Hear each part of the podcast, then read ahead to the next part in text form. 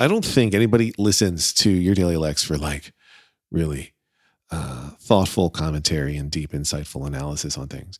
Um, and I've been struggling with what I was going to do today uh, because I was thinking, oh, I could just not do anything, or I could say that, oh, people just listen for this show to be funny. But I don't know if that's even exactly true. I think people listen to the show to hear what it is that I have to say, and it's it's it's my show, so I just I think I got to just do whatever it is on my mind. And obviously, it's yet another September 11th. They seem to keep coming every single year.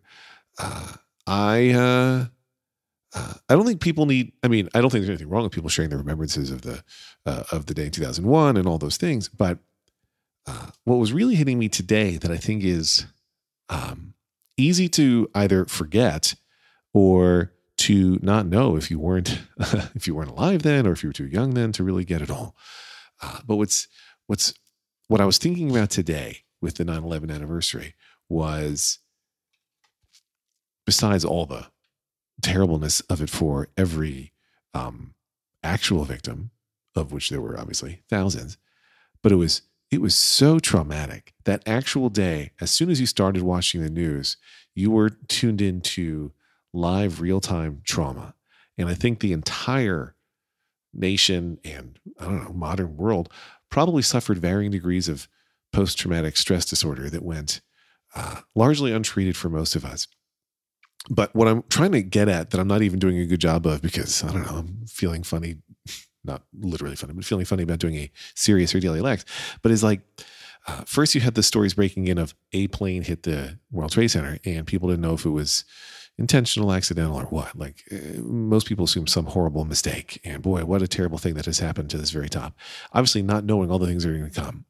You watch the second plane hit live on TV if you're on early enough, and now you have like there were one or two theories that you could hear some people talk about on the news. I was watching a bunch of rebroadcast this morning where they're like, uh, maybe there's something going wrong with air traffic control, but most people quickly realize uh, we're under attack. Then you get these reports that another plane crashed into the Pentagon, and obviously you also start to see the towers fall. But as as traumatic as it was to watch the towers fall, knowing that there were people inside them, that the one, two, three punch, I would say, of. I think, I, I, listen, 9 11 is often synonymous with the Twin Towers falling down. And I think that people forget, like, then they say accurately, you know, right, that the, the Pentagon's been crashed. The Pentagon's been attacked by another plane. And then you get the reports of that other plane crashing in Pennsylvania. And there were lots and lots of reports. Some of them were accurate, right? Like the White House was evacuated, the Capitol was evacuated, uh, the stock exchange was evaluate, evacuated, all which made sense to do but you got you had the chaos of of live news happening live, uh, as it is wont to do, and you had like reported, oh, there was a, a car bomb on the uh, on the mall in Washington D.C. that exploded. That didn't actually happen, but once you had the three of both towers and the Pentagon, you're like like uh, I was watching some people's home movies, right? Because this is basically pre-smartphone, but you had home movies that people were shooting where they're you know, just recording smoke billowing out of Tower One, and they catch Tower Two getting struck, uh, and then like when they see that second one, you can hear the abject, absolute, understandable terror in their voices because they're like, "What? What else is going to be attacked in New York?"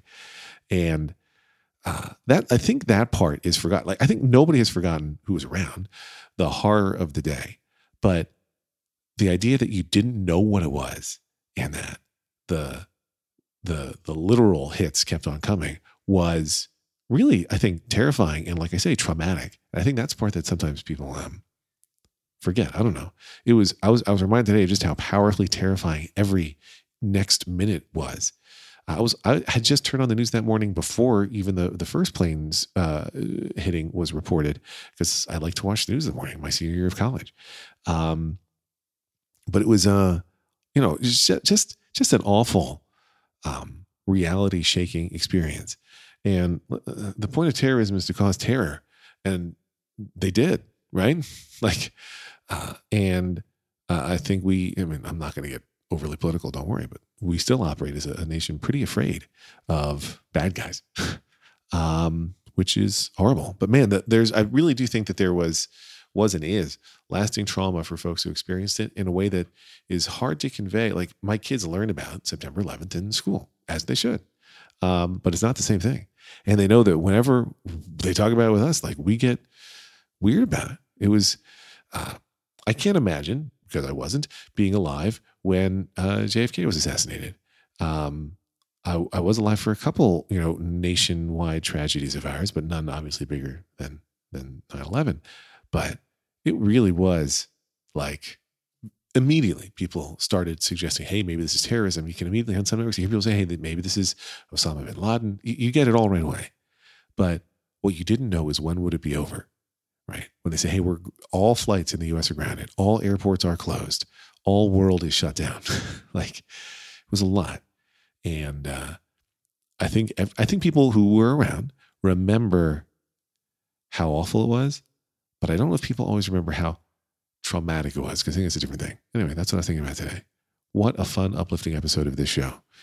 Uh, the rare theme songless version. But anyway, that was my depressed thoughts of the day. Uh, and uh, hey, we're here. Let's make the most of it. Enjoy your day as best you can. Goodbye.